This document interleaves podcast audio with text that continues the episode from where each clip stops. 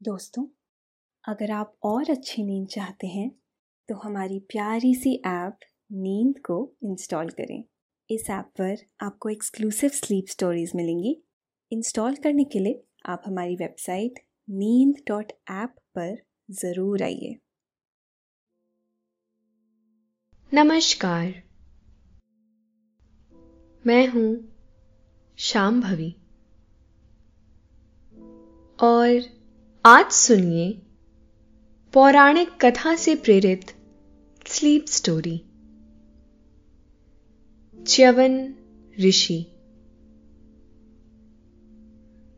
भारत भूमि। तमाम ऋषि मुनियों की तपोस्थली रही है। तमाम ऋषियों ने ऐसे तब भी किए कि उन पर चीटियों ने अपनी बांबी तक बना डाली। ऐसे ही एक ऋषि थे च्यवन। वही ऋषि जिन्हें यौवन के लिए च्यवन प्राश इस संसार को देने के लिए जाना जाता है। महर्षि च्यवन ने जड़ी बूटियों से च्यवन प्राश नाम की औषधि बनाई थी। महाभारत के अनुसार, उनमें इतनी ताकत थी कि वे इंद्र के वज्र को भी पीछे धकेल सकते थे। च्यवन ऋषि पैदाइशी तौर पर बहुत तेजवान थे। उनके पैदा होते ही उनके तेज से राक्षस भस्म हो गया था। उनके जीवन की कहानी बहुत दिलचस्प है। उन दिनों भारत में राजा शारती का शासन था। शारती न्यायप्रिय, उदार और प्रजा का ख्याल रखने वाले राजा थे। एक दिन, राजा शायती अपने परिवार संग वन विहार के लिए निकले थे। राजा रानी तो एक सरोवर के किनारे विश्राम के लिए बैठ गए। उनके पुत्र, पुत्रियाँ जंगल में घूमने के लिए निकल पड़े। राजकुमारी सुकन्या ने एक बाम्बी देखी। उन बाम्बियों में उन्होंने दो चमकती हुई मणि देखी। जिज्ञासावश, वह उन मणियों को कुरेदने लगी। दरअसल, वह मणियाँ महर्षि च्यवन की आँखें थीं। फिर क्या हुआ इस कहानी में? यह मैं आज आपको सुनाऊँगी। लेकिन पहले आप अपने आसपास की सारी लाइट्स ऑफ़ कर लीजिए। आराम से लेट जाइए। अपनी आँखें धीरे धीरे बंद कर लीजिए। अब थोड़ा सा अपने शरीर को आराम दीजिए। थोड़ा और आराम दीजिए। अपने शरीर को बिल्कुल ढीला छोड़ दीजिए। कोई टेंशन नहीं, कोई तनाव नहीं। अपने दिमाग में चल रहे सभी विचारों को, चिंताओं को त्याग दीजिए। एक शांति सी महसूस करिए। सारी नेगेटिव सारी पॉजिटिव विचारों को धीरे धीरे निकाल दीजिए। हाथों को सीधा करिए और अपनी कमर के साइड में रख लीजिए। अब अपनी सांस पर ध्यान लगाइए। इसको धीमे या तेज नहीं करना है। बस ध्यान देना है कि कैसे वो आपके नाक, गले में होते हुए फेफड़ों में आ रही है। और आपके फेफड़े फूल रहे हैं। फिर, कैसे वो आपके फेफड़ों से वापस गले और नाक के माध्यम से वापस निकल रही है? और आपके फेफड़े थोड़े सिकुड़ रहे हैं। मन शांत, एकदम शांत होता जा रहा है। आप बहुत अच्छा महसूस कर रहे हैं। खुद को काफ़ी हल्का महसूस कर रहे हैं। हर तरफ़ शांति है। सुकून है। खामोशी है। तो चलिए, च्यवन ऋषि की इस अद्भुत कहानी को लेकर मैं आगे बढ़ती हूँ। एक थे ऋषि भृगु। उनकी पत्नी का नाम था पुलोमा। एक बार ऋषि भृगु कहीं गए हुए थे। पुलोमा उस वक्त अकेली थी और उसी वक्त राक्षस पुलोमन उनकी पत्नी पुलोमा को जबरन अपने साथ ले जाने की कोशिश करने लगता है। उस समय पुलोमा गर्भवती थी। पुलोमा राक्षस को पूरे ज़ोर से विरोध कर रही थी। इसी हंगामे में पुलोमा का गर्भ शरीर से बाहर गिर जाता है। नवजात शिशु बहुत तेजवान था। उसके तेज से। राक्षस पुलोमन भस्म हो जाता है। शिशु को लेकर पुलोमा वापस अपने निवास स्थान पर। ऋषि भृगु के पास वापस आ जाती है। उन्होंने सारी बात ऋषि भृगु को कह सुनाई।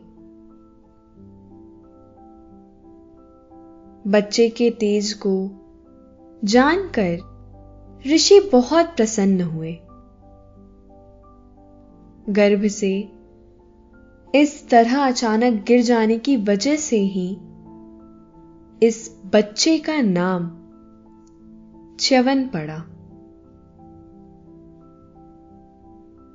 च्यवन के चेहरे पर तेज तो था ही।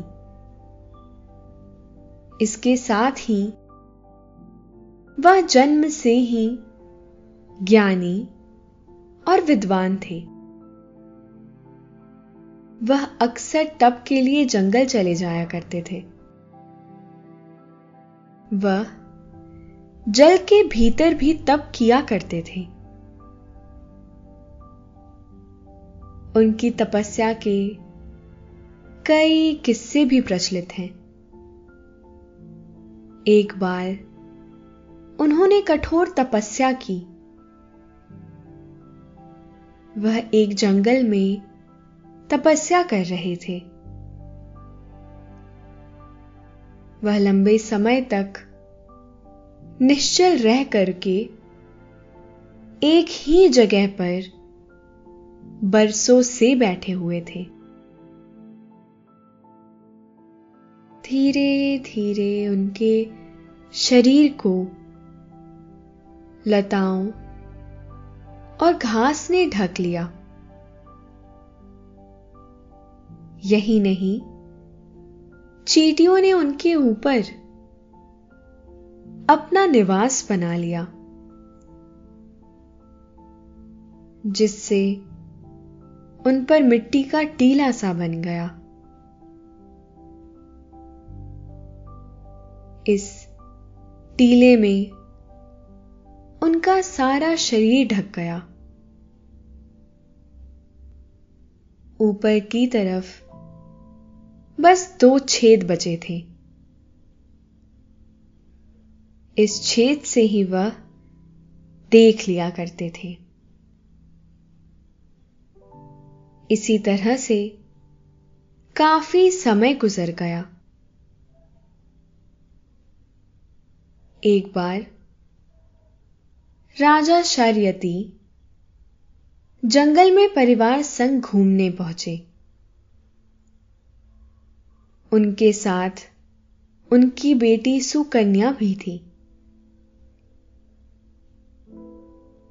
सुकन्या जरा चंचल स्वभाव की थी। वह सखियों संग घूमती हुई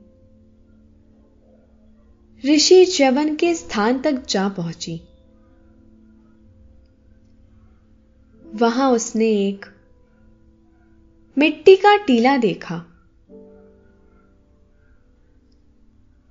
मिट्टी के टीले के ऊपर की तरफ़ उसे दो छेद दिखाई दिए।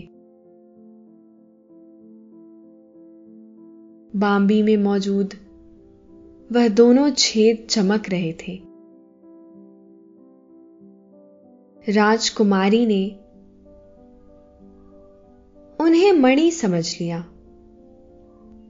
कौतूहलवश वह उन दोनों छेदों को कुरेदने लगी। इससे ऋषि चवन की दोनों आँखें जाती रहीं। घबराकर सुकन्या चुपचाप वहाँ से वापस पिता के डेरे की तरफ़ आ जाती है। वह इस बात का ज़िक्र किसी से भी नहीं करती है। उधर जंगल में उनकी सेना को भयंकर कब्ज हो जाता है। सैनिक इससे काफ़ी परेशान होते हैं। इसका पता जब राजा शर्यती को चलता है तो वह भी विचलित हो उठते हैं। उन्हें ध्यान आता है कि पास ही च्यवन ऋषि की तपोस्थली है। वह सभी से पूछते हैं कि किसी ने उन्हें कोई कष्ट तो नहीं दिया? जिसकी वजह से सैनिक शापित हो गए हैं। सबने इस बात से इनकार कर दिया। बाद में, सुकन्या ने डरते डरते अपने साथ घटी घटना का ज़िक्र पिता से किया। राजा शर्यती दुखी मन से चवन ऋषि के पास जाते हैं। और वह उनसे क्षमा मांगते हैं। वह कहते हैं, उनकी बेटी ने जो कुछ भी किया, वह अनजाने में किया है। ऋषि से राजा शर्यती ने प्राश्चित करने के लिए कहा। इस पर ऋषि चवन मान जाते हैं।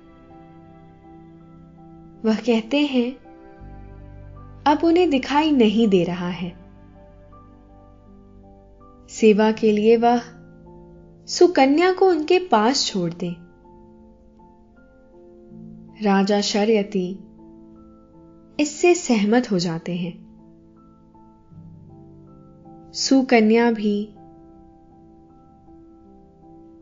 क्षमा मांगते हुए ऋषि की सेवा करने के लिए तैयार हो जाती है। इस तरह से सुकन्या का विवाह ऋषि चवन के साथ हो जाता है।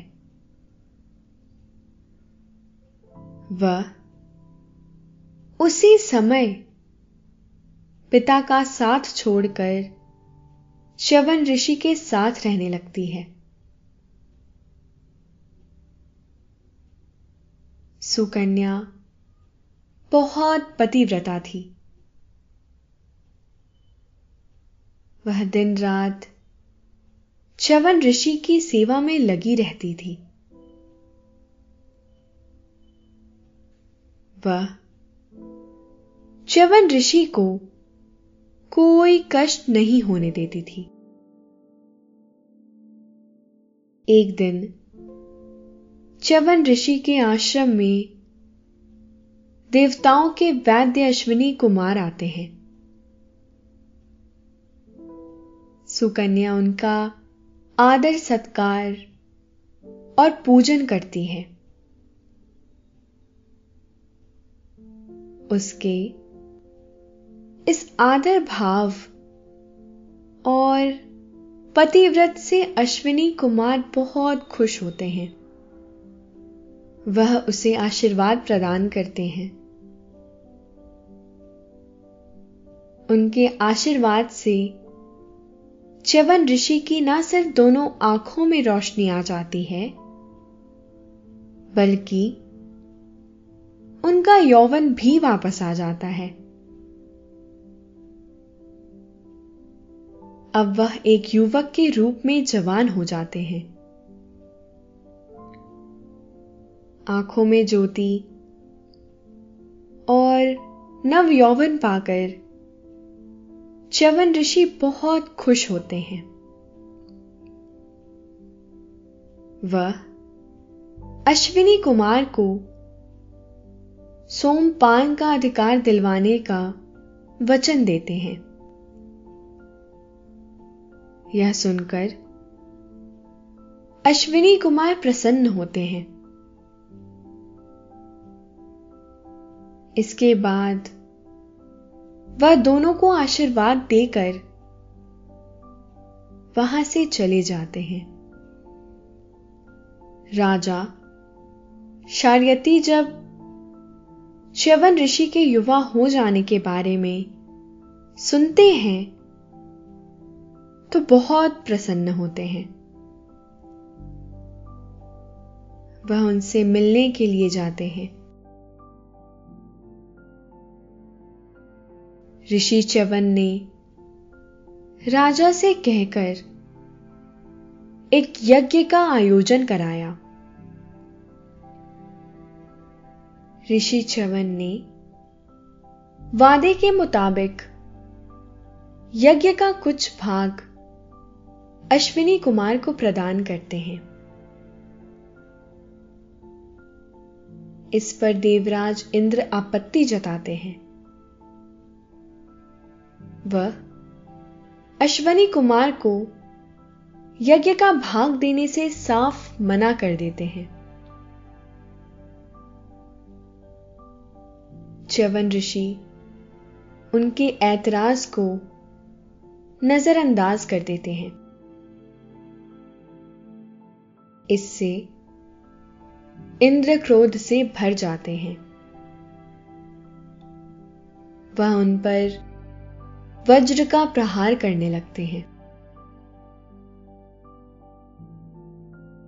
ऋषि च्यवन अपने तपोबल से वज्र को रोककर एक भयानक राक्षस उत्पन्न करते हैं। वह राक्षस इंद्र को मारने के लिए दौड़ पड़ता है। इंद्र इससे भयभीत होकर अश्विनी कुमार को यज्ञ का भाग देना स्वीकार कर लेते हैं। इसके साथ ही वह च्यवन ऋषि से क्षमा भी मांगते हैं। ऋषि च्यवन का गुस्सा शांत हो जाता है। वह उस राक्षस को भस्म कर देते हैं और इंद्र को कष्ट से मुक्ति दे देते हैं। एक बार ऋषि च्यवन ने महान व्रत का आश्रय लेकर जल के भीतर रहना आरंभ कर दिया। वे गंगा, यमुना के संगम स्थल पर रहते थे। वहाँ उनकी जलचरों के साथ गहरी दोस्ती हो गई। एक बार मछवाहों ने मछलियाँ पकड़ने के लिए जाल डाला तो मत्स्यों सहित च्यवन ऋषि भी जाल में फंस गए। नदी से बाहर निकलने पर उन्हें देखकर समस्त मछुआरे उनसे क्षमा मांगने लगे। च्यवन ने कहा, कि उनके प्राण मत्स्यों के साथ ही रक्षित रहेंगे। उस नगर के राजा नहुष को जब च्यवन की इस घटना का ज्ञान हुआ तो उसने भी मुनि से उचित सेवा पूछी। मुनि ने उससे मछलियों के साथ अपना मूल्य मछुआरों को देने के लिए कहा। राजा ने पूरा राज्य देना भी स्वीकार कर लिया। किंतु, चवन उसे अपना समकक्ष मूल्य नहीं मान रहे थे। तभी गोताज मुनि उधर आ पहुँचे। उन्होंने राजा नहुष से कहा, जिस प्रकार जीवन अमूल्य है, उसी प्रकार गाय भी अमूल्य होती है। अतः आप उनके मूल्य स्वरूप एक गौ दे दीजिए। राजा के ऐसा ही करने पर च्यवन प्रसन्न हो गए। मछुआरों ने क्षमा याचना सहित वह गाय च्यवन मुनि को ही समर्पित कर दी। तथा उनके आशीर्वाद से वे लोग मछलियों के साथ ही स्वर्ग सिधाए गए। च्यवन तथा गोताज अपने अपने आश्रम चले गए। एक बार च्यवन मुनि को यह ज्ञात हुआ कि उनके वंश में कुशिक वंश की कन्या के संबंध से छत्रित्व का दोष आने वाला है। अतः उन्होंने कुशिक वंश को भस्म करने की ठान ली। वे राजा कुशिक के यहाँ अतिथि रूप में गए।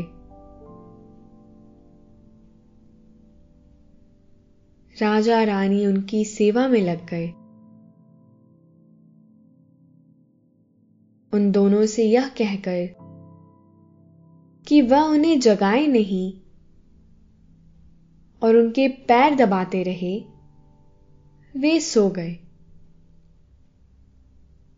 इक्कीस दिन तक ऋषि चवन लगातार एक करवट सोते रहे। और राजा रानी उनके पैर उसी तरह से दबाते रहे। फिर वे अंतर ध्यान हो गए।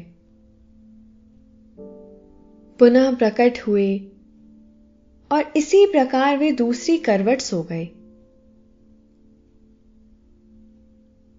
जगाने पर उन्होंने भोजन में आग लगा दी। तदंतर एक गाड़ी में दान, युद्ध इत्यादि की विपुल सामग्री भरकर उसमें राजा रानी को जोत कर सवार हो गए। इस तरह के कई कृत्य होने पर भी,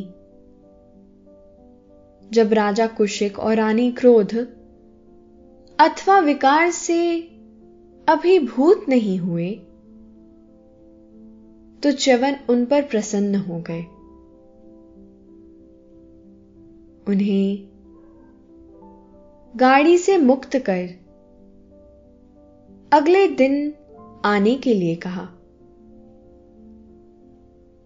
और राजमहल में भेज दिया। ऋषि खुद गंगा के किनारे रुक गए। अगले दिन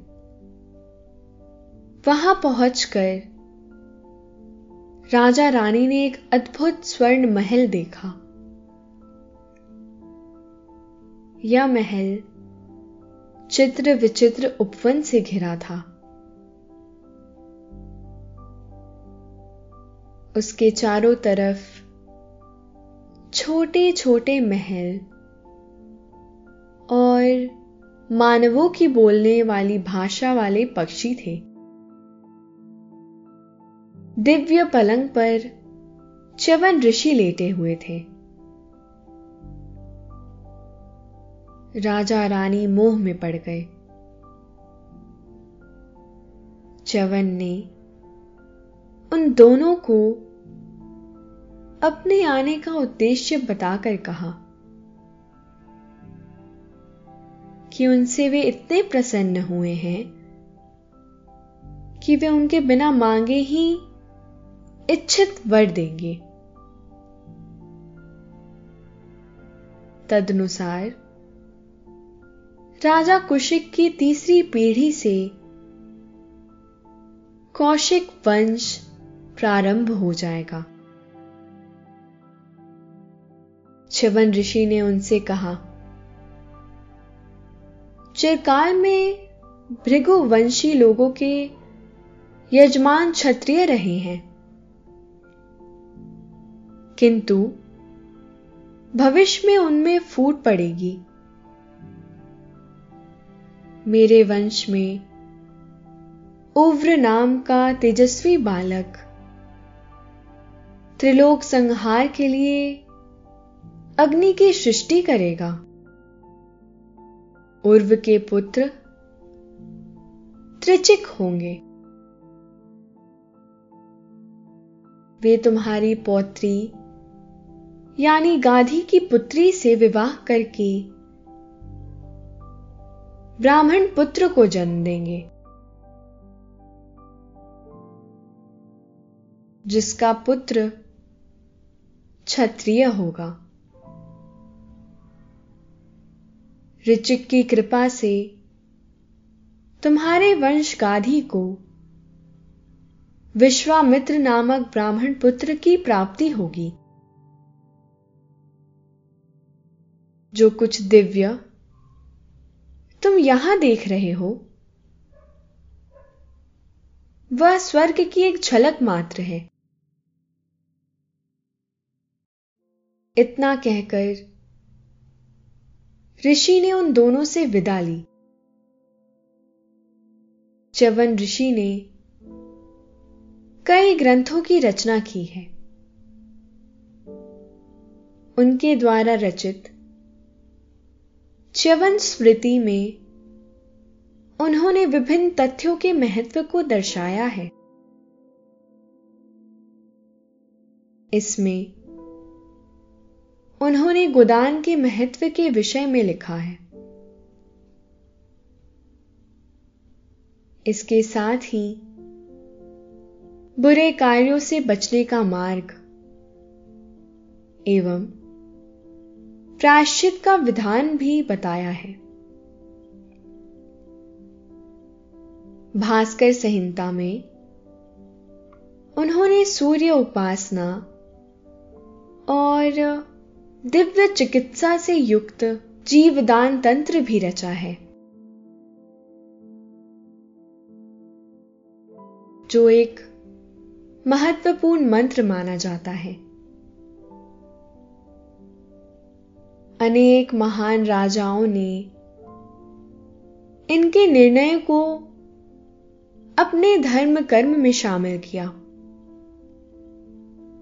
अभी आपने च्यवन ऋषि के बारे में यह पौराणिक कथा से प्रेरित यह कहानी सुनी। अब आपके सोने का समय हो रहा है। निंद्रा देवी धीरे धीरे आपकी आँखों में समाती जा रही है। आपकी आँखें बंद होती जा रही है। आप अंदर तक शांति और सुकून से भरे हुए हैं। आप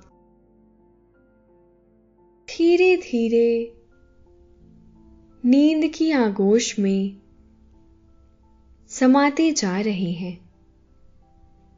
समाते जा रहे हैं। शुभ रात्रि।